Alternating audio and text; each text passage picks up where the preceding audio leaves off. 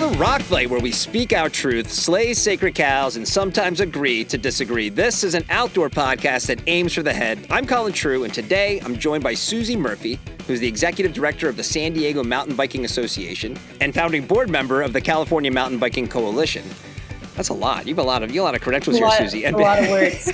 And before you think this is just going to be some, you know, giant Southern California mountain bike conversation, it's not. Susie is here to talk specifically, you know, not about our great trails in San Diego, but to weigh in on some larger mountain bike and trail ad- advocacy topics that we've touched on previously on The Rock Fight. Susie, welcome to the show. Thanks for joining us. Thanks so much for having me. I'm really uh, happy to be here. So it, we are recording this. It's a it's a really rainy day here in Southern California, out in Boy. San Diego. Boy, is we, it. We're not going to do the thing where people in Southern California complain about the weather. We're not going to do that. Nope.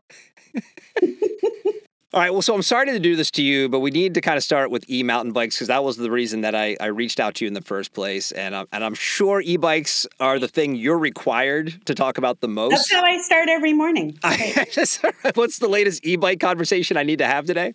Mm-hmm. Um, but I want to take advantage of you being here just to ask a few almost electric mountain bike related questions or follow-ups uh, to some of the other things I've said on this show. So my concern around e-bikes isn't painted with a broad brush. I think you've listened to the episodes. I've talked about it. Um, you know, I understand the benefits. It's and I think it's exciting that there's some folks now that have a tool to help them enjoy, you know, cycling when perhaps they couldn't before. What I've detailed on the show recently are the folks who've only known mountain biking via e-bike, via an e-bike, um, and a kind of accelerated learning curve. On, you know, an e-bike, an e-bike provides, leading to ultimately some bad, bad trail etiquette. So I guess let's start here. Is is that a legitimate concern? Is there is there been a downside to the increase in e-mountain biking from your perspective? I think that that uh, accelerate, accelerated curve is a concern um, uh, because you're getting people, um, you know, new to mountain biking, like brand new to trails, brand new to mountain biking, jumping on an e-bike and heading out to places uh, and doing an inherently dangerous activity. I mean, I think we can all agree. And on equipment they're not familiar with. So yeah, it's a concern, um, has been for me for since this whole thing started. I mean, I was raised, I've been riding for thirty plus years. I was raised that mountain biking is a, like any sport, like super progressive. Like you, you start with the basics, you learn the foundations, just like learning how to hit a ball with a bat. Like it's foundational, it's progressive, you have to practice. You have to get that muscle memory. And for people to just think they're going to gain those skills, like without the time invested yeah, yeah. is, a, is, is a concern. Plus the bikes are heavier, although, you know, there are lighter weight ones now, but a lot of the people new to the sport may not invest money into like a higher end class one bike that only weighs, you know, sub forty pounds or around forty pounds, and they're riding something that's fifty-five or sixty or more. Mm-hmm. It's that's, that's not easy to handle. Um, and then I think uh, some people may be heading out and they may just not have basic outdoor experience, like basic right. trail experience, uh, even basic first aid, let alone wilderness first aid, but basic first aid, basic uh, knowing, you know, how to make sure you eat enough and hydrate and uh, make sure you can get back to your car or yeah. your house. So yes, that's all a concern. It's a concern for me. And to the other part of your question, has there is there been a downside to the increase of e-mountain biking? I mean, that's a big question with lots of lots of opinions. Uh, acknowledging there has been upsides too. I'm not saying it's all downside. There well, is clearly it's not going yeah. away. Number one, so get used to it, everybody. But number two, it is there are a lot of benefits as well. There are S D M B A and I M B A as mm-hmm. well, the International Mountain Bicycling Association, and the California Mountain Biking Coalition, and probably other orgs that I'm not going to name, have a similar formal position, not a policy, but a position that we think class one e-bikes should be allowed wherever regular bikes are allowed. That's a pedal assist bike, right? That's basically what that a class yeah, one class one pedal assist. Uh, yes. The other classes uh, and the out of classification things like the e-motorcycles just shouldn't be on trails, period. And so that's, you know, that's a whole nother part of the conversation, but some of these other vehicles that are heading out on trails are, are kind of the problem. They're heavier, they're faster, ridden by people who may be getting in over their heads, uh, and may not, those, some of those people may not have concern or knowledge of how to treat other people generally. Mm-hmm. So, but I, you know, there's so many positive things to come out of it. The accessibility, um, the usefulness for, for trail work, for land managers to be out on e-bikes instead of in their trucks. You know, I'm right, always right. for the land managers and the rangers to be out on bikes. I mean, we did a ride, we did a, an organized ride on Saturday morning. We had three rangers out on bikes, all on analog bikes, I'll say, not on e-bikes. They were all on regular bikes. But, um, you know, that's fun. It's fun for them to be out of their truck. Sure. So, uh, yeah, so there's a lot of good things and there's a lot of concerning things about e-bikes. When I when I really kind of put myself under a microscope, and it's like, it's really just, it's the bad etiquette, right? Which is not limited at all to, you know, e-bikers. It's a pervasive problem. I've lived in eight states. I've mountain biked in more than eight states. And everywhere thinks they have the worst mountain bikers or the worst behaved mountain bikers. And I can honestly say, oh, it's the same everywhere. Every, it's all, it's always the same. There's always the same problems. You know, even what I'm talking about, most of the bad etiquette I see are usually on really heavily used multi-use trails, right? We have down here, we have a, a lot of double track where you, there's everything is allowed, right? And that's kind of, and those are the biggest hot spots you see people going to. But I think my worst day uh, that I had was earlier this spring. I knew pulling up, it was like, I don't know, it was like April. We had just had this really wet, cold winter, hadn't been out in a while. I'm like, this place is going to be a shit show today. I mean, and it was. I mean, it was like bikers, horses, runners, hikers, people pushing strollers, everything. But the, the bad trail etiquette does seem to go with mountain biking pretty well. It goes kind of hand in hand. Is it simple to think that regardless if a reader, if a rider has an e-bike or an analog bike, you know, bad etiquette is just part of the mountain biking challenge? Uh, when I end up in meetings where people will say, um, non-mountain bikers will say, all the e-bikers are have terrible etiquette. All the mountain bikers have terrible etiquette. I am, I am one. I mean, I used to be a, a teacher. I used to teach a little bit of English and stuff. Mm-hmm. Like, stop talking in absolutes. All of everybody is not doing this, and nobody's. Right. You know, that's ridiculous. Bad trail etiquette is bad trail etiquette. Going too fast is going too fast. I don't care what you're on. I don't care you're on a racehorse or a one wheel, or uh, you know. We're gonna do a whole episode on one wheels later. I got my I got separate opinions on those things, but I keep going. Sorry. Uh, you know, if you're a super fast trail runner, I mean, I've been mm-hmm. past going uphill by an elite trail runner. So although some mountain bikers seem to have this reputation, um, that they seem to want to be, you know, the rogue, badass, like uh, whatever. I don't know if that's really just a mountain bike thing or if that's just an ego thing. Like, they have to look cool in the parking lot, and they have to look cool on the trail, and they have to look cool there for their friends. I, I'm more of a, usually, I wouldn't be doing this job if I wasn't like a half full kind of person instead of a half empty kind of person. So um, I tend to think that the vast majority of all trail users um, really try to do the right thing. They try to be courteous and respectful and acknowledge the nature, the place that they're in, and recreate responsibly and be appreciative, appreciative of the great places we get to explore. Like, I like to think that most people think that way. It's easy. Like, smile and say hi. Don't ride with a grimace on your face. Like, you're not that cool. Just smile, smile and say hi and slow down. And don't, don't ride like a maniac when you're within like a half a mile of a staging area. Yep. I mean, I can't, I can't understand how it's so difficult for people to understand. Like you said, if you, it's a day when you know it's going to be busy. Yeah. If you can just get a, generally a half a mile out from this parking area, then do your thing within reason. Right. But yeah, when you're within that half a mile, like at Mount Laguna or Penasquitos or wherever you're going to expect a lot of strollers and hikers and trail runners and whoever, and group family groups and kids, and just chill out. Your role really allows you to sit sort of at the intersection of user user experience and public policy. And there's this fan base in the mountain bike community, and cyclists, kind of like we're talking about, are incredibly opinionated. And I think, I don't think it's a much of a reach to say maybe the most opinionated group of outdoor enthusiasts. I, I don't know what it is. I, and I know every group, and I look, I've run, I ski, I do all these things. They all, we all have those voices, but there's something about cyclists. So they all have opinions about what or where they should be able to ride, or the quality of the riding that, you know, they should be looking for. But then you have the local and federal guidelines that you have to maneuver through, as well as, you know, these petty etiquette conversations that we just talked about. So what do mo- most mountain bikers not understand? And I'm talking about everywhere here, from, you know, the Northeast to down here to the Northwest, everywhere in between, when it comes to how we get to have the trails that we ride. Mm. That's another big question. Big question. But there are, well, when you... This is the first when, of a twenty-part series with Susie. when you when you talk about uh, anywhere across, you know, let's just stick with the United States. But when sure. you talk about pretty much anywhere across the United States, there are um, differing uh, levels of population, different different land managers. Uh, some places are more complicated than others. Um, some places are easier than others. There's less land use uh, competition over the land.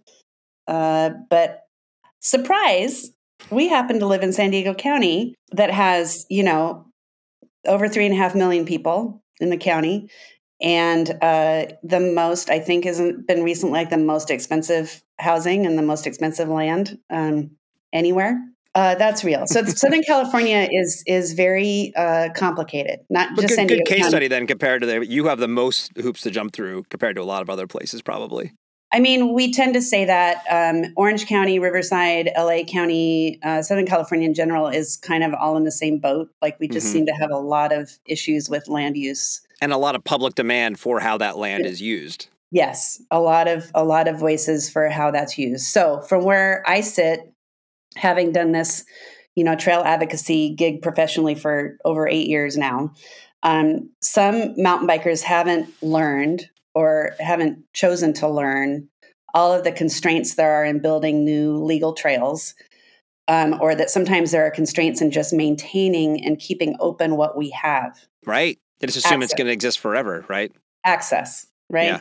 yeah. Access. So there are opportunities, but they are few and far between, and those opportunities may not be what some of the more progressive riders think they deserve.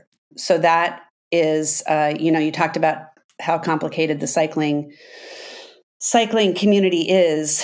Um, and if you just, I mean, your listeners that are cyclists, they know I don't need to go into the long list of all the niches, the niches of cycling. But when I get in front of a an elected official who may not yeah. be an outdoor person or a trail person or a cyclist for sure. And I try to explain that there's downhillers and there's enduro people and there's gravel riders and there's bike packers and there's cross country people. They're like, well, I don't care. They're like, right, right. People ride bikes. That's it. Right. Like, like, people ride bikes in the dirt. Okay. Got it. But they, they're really not, it's very difficult for people that aren't in our world to understand all of those different communities. Mm-hmm. And it's, it's uh, you know, uh, if I had a magic wand, I, I would do a lot of things in San Diego County that I, you know, I don't have a magic wand. I can't. Yeah. yeah. I can't. So, uh, you know, STIMBA has been around since nineteen ninety-four, and one of the older trail advocacy organizations in the in the country. There's always been a push to try to get more progressive type of writing, even though given that's a very small percentage of the riders in the county. Right. Mm-hmm. That type of riding, sure. more aggressive downhill, blah, blah, blah. It's a much smaller percentage of people. So the constraints, like, do you want to get into talking about bird nesting season that affects our work? Do you want to get into like fairy shrimps? The fairy shrimps right now are all singing. Can you hear them? What are the fairy shrimps? um, they're Is that a real thing? It is a real thing. They're kind of like sea monkeys. You know what a sea monkey is? Yeah, like brine shrimp kind of like thing. Like a brine shrimp. So they're a federally listed endangered species that live in places like up on Del Mar Mesa. And when it rains, the little petals fill up and they all come to life. And right now they're all singing because it's raining and they're all happy. Like singing so, for real? Like they're making noise? No, they don't really make noise. Okay. I don't know. Maybe they do. I'm like, Maybe they do if you get close enough. So no, this is a huge, uh, fairy shrimp are a huge uh, constraint to mm, even just access, access to anywhere in San Diego County. It's a real thing. Yeah, and I imagine all, and anywhere's got their own environmental things, right? Yeah. It's kind of like it, so we, federally listed species. San Diego has the most federally listed species of any county in the country. Butterfly species, which haven't been observed in years and years, but their host plant has to be protected. So if the butterflies come back, they have something to eat. You know, things like that. Not even to mention land slated for development, mm-hmm. right? For houses.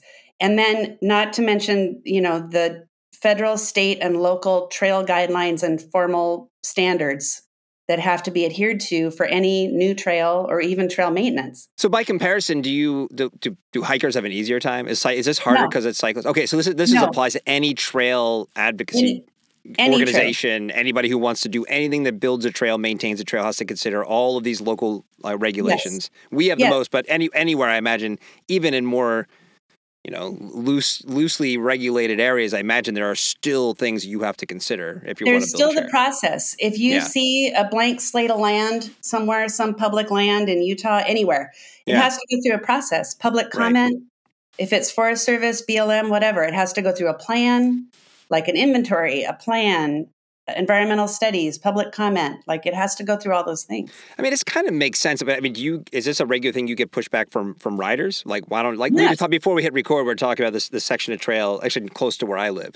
Well, not trail. It's a, yeah. it's, it's a loosely connected, you know, sort of roads and things like that, where a trail would be awesome to have a trail there. So, you know, if, in order to do that right, in that area, and I, and I understand you saying like, I understand the, the, the roadblocks you're up against, but are most people like, why don't you just put a trail there? Yeah. Yeah. So I start talking about birds and butterflies and fairy shrimp and land, right. devel- land development and mountain bikers. They're most, I mean, most of them, their eyes glaze over. Yeah. Every, right. every once in a while you'll get a wonk that is into it or into the maps or into the land ownership or into the politics or whatever. But that, yeah. you know, those are those of us that choose to do this work. Mm-hmm. You know, uh, we get into the weeds and into the wonk, and um, but most people don't want to. They, don't, you know, and to your point, if we want to be, you know, push the envelope here, why? Why is because I'll say it out loud because we're all talking about it now. Why is it that the areas in San Diego County that are very popular, mm-hmm. that are ridden by a lot of people, are unsanctioned? Right, because people have gone in and done work on their own with Just no built formal, their own trails. no formal approval. And it, that is not okay. It can yeah. come depending on the land with very heavy um, consequences, but that's why, because people give up on the process and they go out and they're like, I'm just, I just want to ride my bike. Just want to do my thing. I can't imagine you, Matt, you'd see to our, even our point about etiquette and things, a lot of rider behavior changing because ultimately they, they are truly just driven by the one thing, which is I, I want more places to ride and I don't want to get into the details of why I can't ride there. However, yeah. like you mentioned, you know, the organization has been around since the, you know, the early nineties. You know, are you are the local governments, are the towns, the cities, are they starting to see the real value of having trails? And you know, like we're opening up, uh, you know, a new bike park in my town this this spring, and I'm sure that was a long, a hard, hard fought win. But I can't imagine that knowing the where my town's development is, like it's a boon. Like, I, why wouldn't you want that? That is that is good attention to bring to this city. So, are, are you? Is it starting to? Are you starting to get that vibe from the towns? Or is it still? Is there still a lot of pushback of like, eh, we don't, we don't really, we have enough trails, we don't need it. They'll they'll say that they're pro trail and that they want to provide more trails for people or improve their trails, but when it comes down to actually doing the work, yeah. it's very difficult. They're under a lot of constraints as far as regulations and, you know, agreements that they're under to preserve, like almost all the open space. Well, I, I'll say all the open space in San Diego County generally is a preserve first, and any rec- any recreation in that area is a secondary consideration. So I recently had a conversation with Jessica Turner and Chris Perkins from the Outdoor Recreation Roundtable. I, I listened to that. That was great. Oh, thank you for listening. They are always working how to, you know, they're working on passing legislation to benefit the broader outdoor community, which has over ninety different subcategories, including cycling. So when they get wins in Washington, or we get the Bureau of Economic Analysis releasing the report showing outdoor recreation is a trillion dollar industry in the U S, I mean, is that is that help? Is that helpful, or is that does that impact what you do in the, when you have those conversations with these local cities? Is it like, hey, listen, you don't really want to you know, deal with this, but look at what it can lead to? Uh, yeah, I mean, somewhat that that particular report. Like, I don't, I don't know how much that trickles down, say, to like the city of Chula Vista here, mm-hmm. to the county of San Diego. Yeah, probably. Mm-hmm.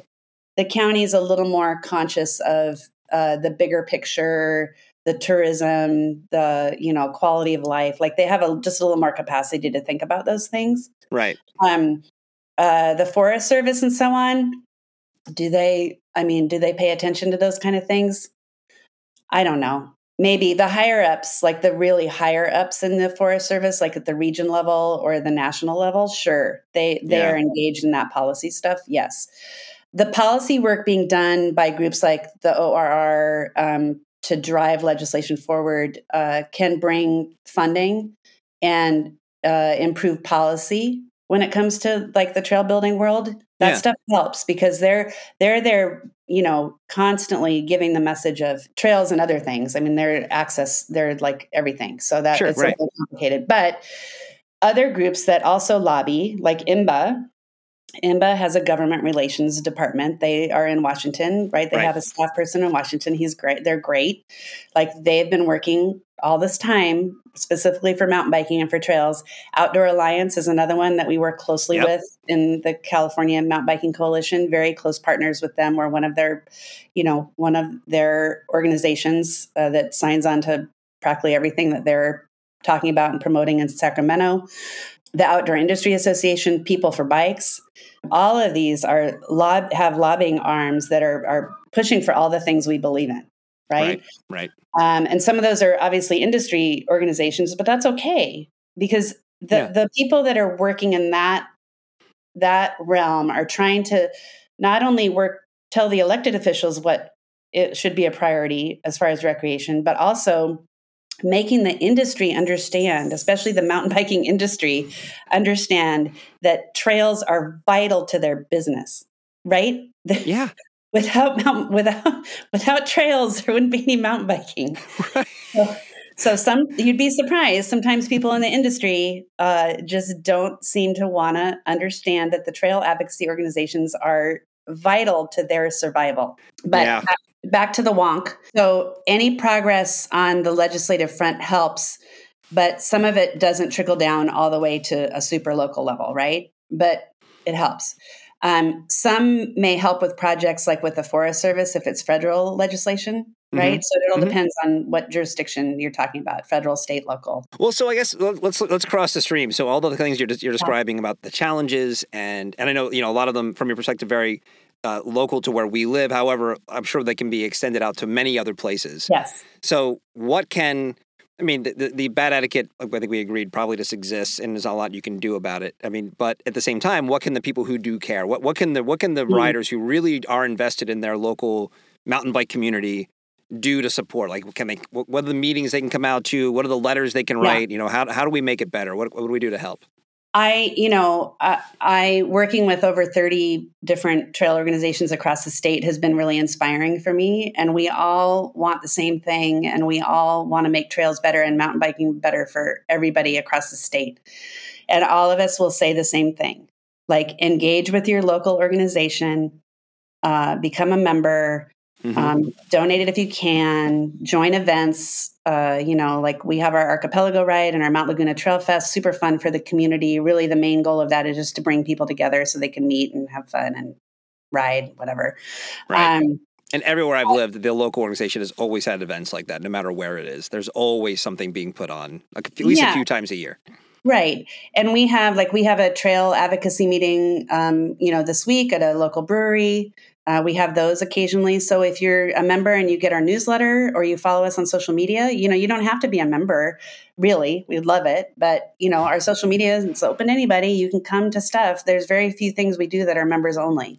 Every, you know, you don't have to be a member to do, to come to a volunteer work day, to, to help at an event, to come to the meetings, um, you know, keep your eye out. Like we just did a push for, there was a public, there's a public comment period open right now for Balboa Park of all places. But guess mm. what? Balboa Park has trails in Florida Canyon yes, and we've done some work there, but it needs so much more work. And so if we can infiltrate, infiltrate that survey w- that's put on by the city of San Diego, it's an official survey, mm-hmm. right? And st- I, well, stack, like get, hopefully a lot of people have listened and they, we get a lot of comments about trails. And when they do their little tally mark and they're hearing trails, trails, trails are important to me, trails, trails, trails, trails, guess what? We'll get some attention. Right. Right. So those calls to action, public comments, going to park meetings, like all of these things are super important. But the one really accessible thing that people can do is when you're out on the trail, just be nice and say hi. Yeah. You know, stop. Costs you nothing. It costs you nothing. Pick up a piece of trash. Like I, you know, if yeah. somebody's, you know, stopped on the side of the road or the side of the trail, whether they're a biker or a hiker, like I was raised as a mountain biker, stop and ask if they're okay. Do they yep. need a snack? Do they need water? Do they need, do they have a mechanical? Like, do they need help? Like that's the mountain biking community I was raised in. Like, you take care of each other and you be kind and you be helpful. That's the best advice I think anybody can give. And, you know, and it's like, and even the, if you are the one who's climbing, and here comes the the the, the rookie e-biker, to bring it full circle downhill. You know, I, I know, I know that if I try and get lectury, it isn't going to work. But I will just be like, up pillars have the right of way, and just keep riding. You know, just sort of like just just throw it out there. Maybe it lands. You know, maybe they'll hear me. But you know, people but love to, that. But, that's everybody's. That's everybody's favorite rule. That's another whole episode too.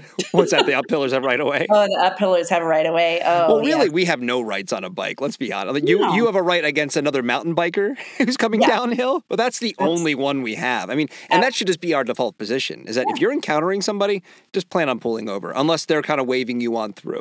So, yeah.